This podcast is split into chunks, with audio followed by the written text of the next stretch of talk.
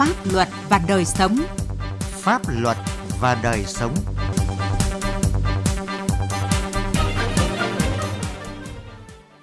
Thưa quý vị và các bạn, chương trình Pháp luật và đời sống hôm nay xin chuyển đến những nội dung chính sau đây. Các quy định của luật phòng chống ma túy và thực trạng vi phạm tại vùng đồng bào dân tộc thiểu số và miền núi. Hành vi bạo lực gia đình theo luật phòng chống bạo lực gia đình năm 2007. Pháp luật đồng hành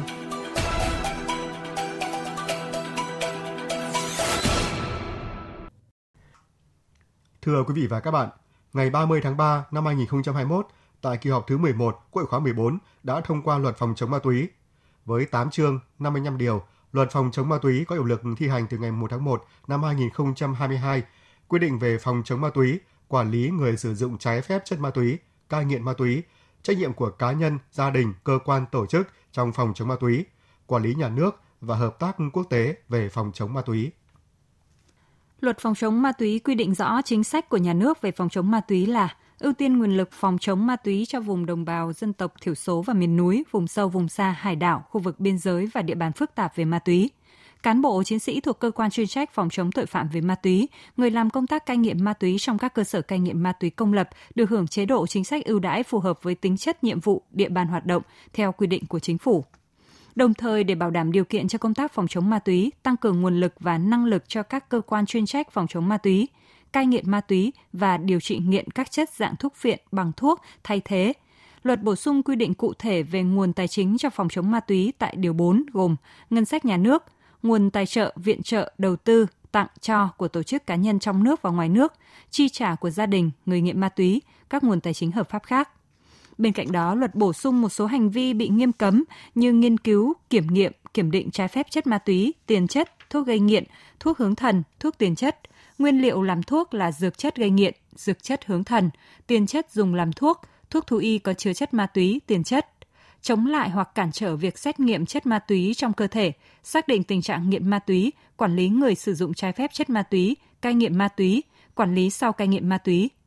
hướng dẫn sản xuất, hướng dẫn sử dụng trái phép chất ma túy, quảng cáo tiếp thị chất ma túy, kỳ thị người sử dụng trái phép chất ma túy, người cai nghiện ma túy, người sau cai nghiện ma túy. Tại Điều 11 Luật Phòng chống ma túy quy định cơ quan chuyên trách phòng chống tội phạm về ma túy bao gồm cơ quan chuyên trách phòng chống tội phạm về ma túy thuộc Công an Nhân dân, cơ quan chuyên trách phòng chống tội phạm về ma túy thuộc Bộ đội Biên phòng, Cảnh sát biển Việt Nam và Hải quan. Trong đó, cơ quan chuyên trách phòng chống tội phạm về ma túy thuộc Công an Nhân dân, trong phạm vi nhiệm vụ quyền hạn của mình, chủ trì phối hợp với cơ quan tổ chức có liên quan thực hiện các hoạt động phòng ngừa, ngăn chặn và đấu tranh chống tội phạm về ma túy,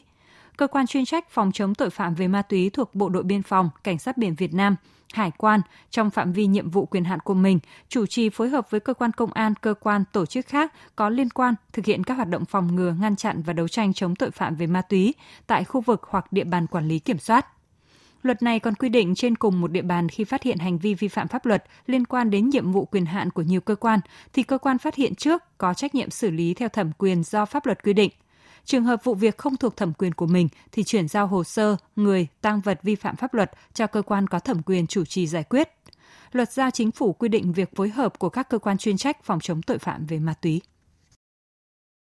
Thưa quý vị và các bạn, trước diễn biến phức tạp của tội phạm ma túy trong vùng đồng bào dân tộc thiểu số, đặc biệt tại các tỉnh trọng điểm như Điện Biên, Sơn La, Nghệ An, Bộ đội biên phòng các tỉnh này đã đề ra nhiều chủ trương giải pháp, chủ động tham mưu cho chính quyền địa phương, phối hợp với các ban ngành, lực lượng và trực tiếp tham gia xây dựng củng cố hệ thống chính trị ở các xã biên giới đồng thời vận động đồng bào dân tộc thiểu số tham gia phòng chống tội phạm, giữ gìn an ninh trật tự thôn bản, góp phần bảo vệ vững chắc chủ quyền an ninh biên giới quốc gia. Xác định tập trung đẩy mạnh tuyên truyền, giáo dục và phổ biến pháp luật, nâng cao nhận thức, tinh thần cảnh giác cho nhân dân là biện pháp rất quan trọng trong công tác phòng chống tội phạm ma túy. Hàng năm, Bộ đội biên phòng tỉnh Điện Biên phối hợp với các cơ quan chức năng tổ chức từ 700 đến 800 buổi tuyên truyền phổ biến giáo dục pháp luật cho hàng chục nghìn lượt người. Bộ đội biên phòng tỉnh Điện Biên đã tham mưu cho chính quyền các xã biên giới phát động và thực hiện tốt phong trào nhân dân tham gia phòng ngừa, phát hiện, tố giác tội phạm, lồng ghép thực hiện chương trình phòng chống tội phạm với cuộc vận động toàn dân tham gia bảo vệ an ninh Tổ quốc, phong trào toàn dân đoàn kết, xây dựng đời sống văn hóa khu dân cư. Đối với địa bàn biên giới tỉnh Sơn La, hoạt động của các loại tội phạm, trong đó có tội phạm ma túy diễn biến phức tạp. Vì vậy, cả hệ thống chính trị mà nòng cốt là lực lượng bộ đội biên phòng, tỉnh Sơn La thông qua công tác tuyên truyền vận động đã tuyên truyền cho bà con dân tộc thiểu số nâng cao hiểu biết về tác hại của ma túy, các thủ đoạn của tội phạm ma túy để nhân dân chủ động phòng tránh. Từ đầu năm đến nay, quần chúng đã cung cấp cho bộ đội biên phòng 37 tin có giá trị liên quan đến tình hình tội phạm và tội phạm ma túy là cơ sở để đơn vị triển khai các biện pháp nghiệp vụ đấu tranh. Tuyến biên giới của tỉnh Nghệ An có địa bàn rộng nên công tác phòng chống tội phạm ma túy trong thời gian qua vẫn còn nhiều hạn chế bất cập. Trên các tuyến biên giới, nguồn ma túy thẩm lậu từ nước ngoài vào vẫn chưa được ngăn chặn triệt để. Để công tác phòng chống tội phạm ma túy đạt hiệu quả, Bộ đội biên phòng tỉnh Nghệ An đã tăng cường phối hợp với các lực lượng chuyên trách trên địa bàn, vận động nhân dân ký cam kết không tham gia buôn bán, vận chuyển ma túy vào các trường học, bản làng và các khu dân cư, gắn với thực hiện xây dựng xã, thị trấn, trường học không có tệ nạn ma túy. Cán bộ đoàn viên thanh niên tham gia tuyên truyền sâu rộng tới tận người dân vùng sâu vùng xa, vùng dân tộc thiểu số, hiểu về tác hại của ma túy, cùng tích cực tham gia đấu tranh với loại tội phạm ma túy, giữ vững an ninh trật tự trên địa bàn biên giới.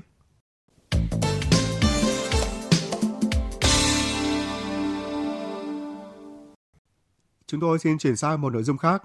Thưa quý vị và các bạn, bạo lực gia đình là hành vi cố ý của thành viên gia đình gây tổn hại hoặc có khả năng gây tổn hại về thể chất, tinh thần, kinh tế đối với thành viên khác trong gia đình. Tuy nhiên, vì những nguyên nhân khác nhau, trong thực tiễn có không ít trường hợp có hành vi bạo lực đối với thành viên trong gia đình mà không biết rằng hành vi này bị pháp luật nghiêm cấm. Để giúp quý vị và các bạn hiểu rõ hơn về nội dung này, luật sư Trần Tuấn Anh, giám đốc công ty luật Minh Bạch, đoàn luật sư Hà Nội sẽ giải đáp một số tình huống cụ thể.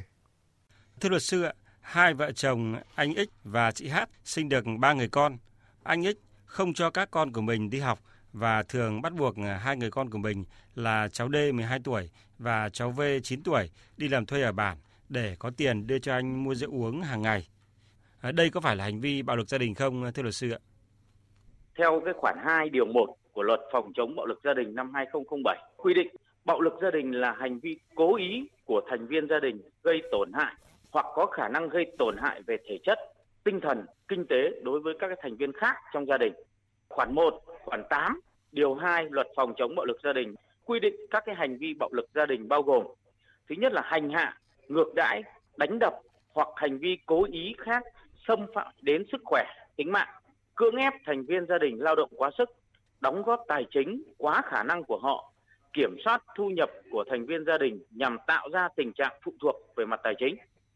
Đối chiếu với các quy định trên, trường hợp của anh X được xác định là có hành vi bạo lực gia đình đối với những người con của anh. Thưa luật sư, anh A thường xuyên nhậu nhẹt say xỉn rồi về nhà xúc phạm, thậm chí lăng mạ vợ và cha mẹ vợ. Anh A cũng cấm đoán không cho phép cha mẹ vợ thăm cháu khi chưa được sự đồng ý của anh. Ở đây có phải là hành vi bạo lực gia đình không? Và chị B, vợ anh A, có quyền yêu cầu cơ quan chức năng can thiệp, ngăn chặn, bảo vệ hay không ạ? Tại khoản 1 điều 2 của luật phòng chống bạo lực gia đình năm ờ, 2007 thì có quy định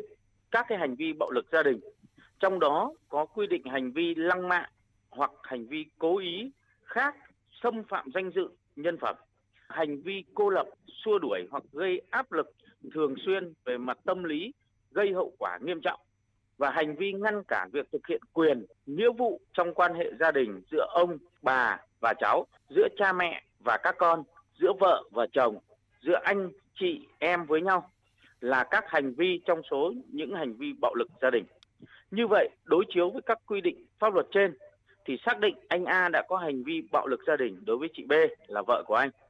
Và theo điều 5 luật phòng chống bạo lực gia đình thì chị B có quyền yêu cầu cơ quan, tổ chức, người có thẩm quyền bảo vệ sức khỏe, tính mạng, nhân phẩm, quyền và lợi ích hợp pháp khác của mình được yêu cầu cơ quan, người có thẩm quyền áp dụng biện pháp ngăn chặn, bảo vệ, cấm tiếp xúc theo quy định của luật phòng chống bạo lực gia đình và các quyền khác theo quy định của pháp luật. Và theo điều à, 18 của luật phòng chống bạo lực gia đình, khi chị bị bạo lực gia đình thì người phát hiện bạo lực gia đình cần kịp thời báo tin cho cơ quan công an gần nhất hoặc ủy ban nhân dân cấp xã, người đứng đầu cộng đồng dân cư nơi xảy ra bạo lực. Các cơ quan này nhận được tin báo sẽ có trách nhiệm kịp thời xử lý hoặc kiến nghị yêu cầu cơ quan người có thẩm quyền xử lý và trong trường hợp cần thiết thì áp dụng các biện pháp bảo vệ người báo tin về bạo lực gia đình. Thưa luật sư, do mâu thuẫn trong gia đình, chị Hát bị chồng đuổi ra khỏi nhà cùng con. Chồng chị đe dọa nếu quay về nhà, anh ta sẽ giết chết cả hai mẹ con. Vậy trong trường hợp này, chị Hát có quyền yêu cầu cơ quan chức năng can thiệp, ngăn chặn và bảo vệ hay không? Chị cần phải làm gì để được cơ quan chức năng can thiệp và bảo vệ? Căn cứ vào khoản 1 điều 2 của luật phòng chống bạo lực gia đình ấy, xác định anh Tê đã có hành vi bạo lực gia đình đối với chị vợ là chị Hát. Do vậy, chị Hát có quyền yêu cầu cơ quan chức năng can thiệp, ngăn chặn và bảo vệ theo điều 5 của luật phòng chống bạo lực gia đình, uh, bao gồm các cái nhóm biện pháp như sau. Thứ nhất là yêu cầu cơ quan, tổ chức, người có thẩm quyền bảo vệ sức khỏe, tính mạng, nhân phẩm, quyền và lợi ích hợp pháp khác của mình. Hai là yêu cầu cơ quan, người có thẩm quyền áp dụng biện pháp ngăn chặn, bảo vệ, cấm tiếp xúc theo quy định của luật này. Thứ ba, đấy là được cung cấp dịch vụ y tế, tư vấn tâm lý và pháp luật. Thứ tư là được bố trí nơi tạm lánh, được giữ bí mật về nơi tạm lánh và thông tin khác theo quy định của luật này. Thứ năm là các quyền khác theo quy định của pháp luật. Chị Hát cũng có quyền yêu cầu Ủy ban nhân dân cấp xã nơi xảy ra bạo lực gia đình quyết định cấm người gây bạo lực gia đình tiếp xúc trong thời hạn không quá 3 ngày theo khoản 1 điều 9 Nghị định số 08 năm 2009 của Chính phủ quy định chi tiết và hướng dẫn thi hành một số điều của luật phòng chống bạo lực gia đình khi có đủ các điều kiện sau đây.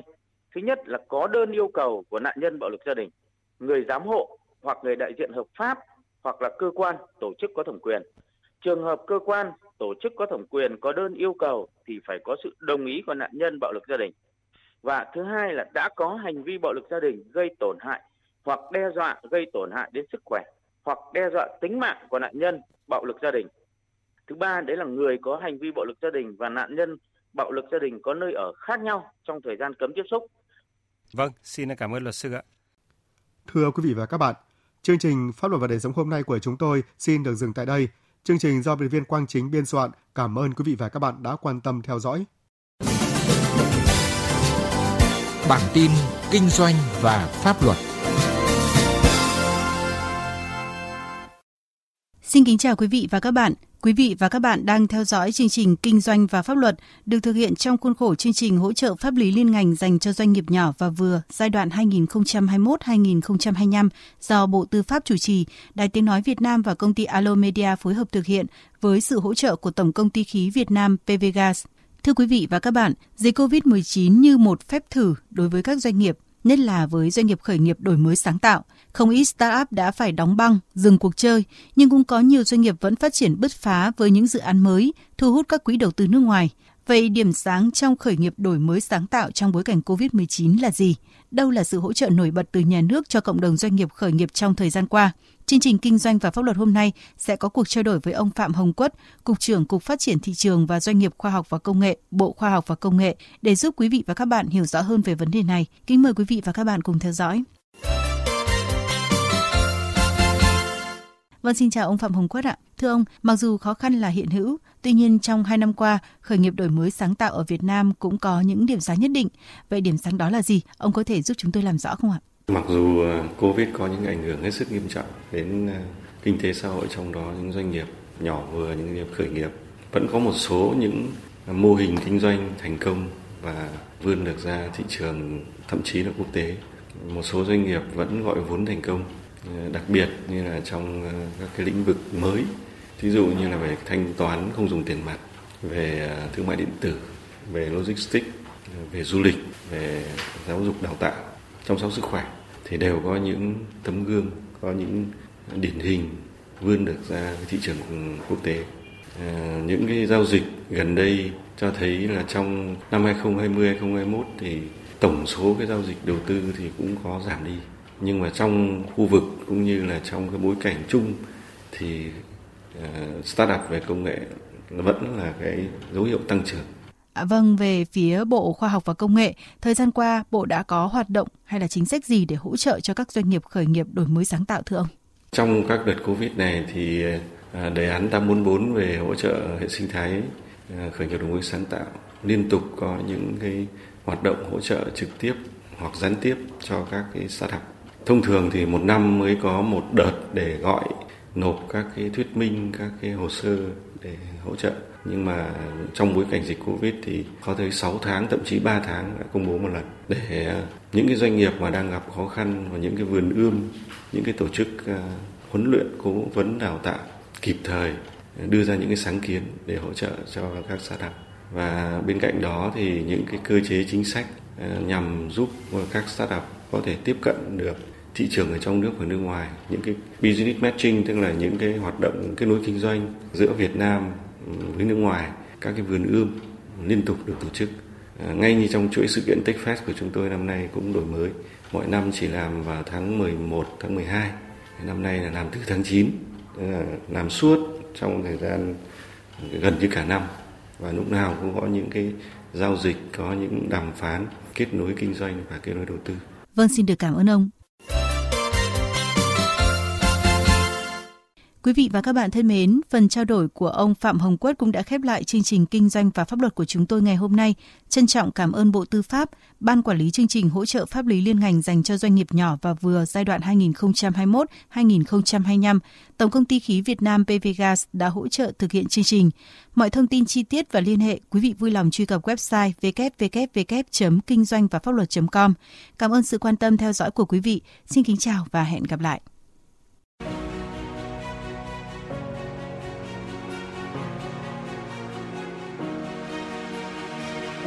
Mang đến niềm vui nhỏ. Thổi bùng đam mê lớn. Nâng tầm từng khát vọng. Chấp cánh những ước mơ. Tổng công ty khí Việt Nam PVGas mang nguồn nhiên liệu sạch, hiệu quả và an toàn đến cho quốc gia. Đảm bảo an ninh lương thực,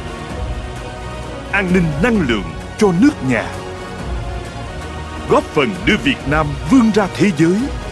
hướng tới tương lai. Tổng công ty khí Việt Nam PVGas, năng lượng khơi nguồn đổi mới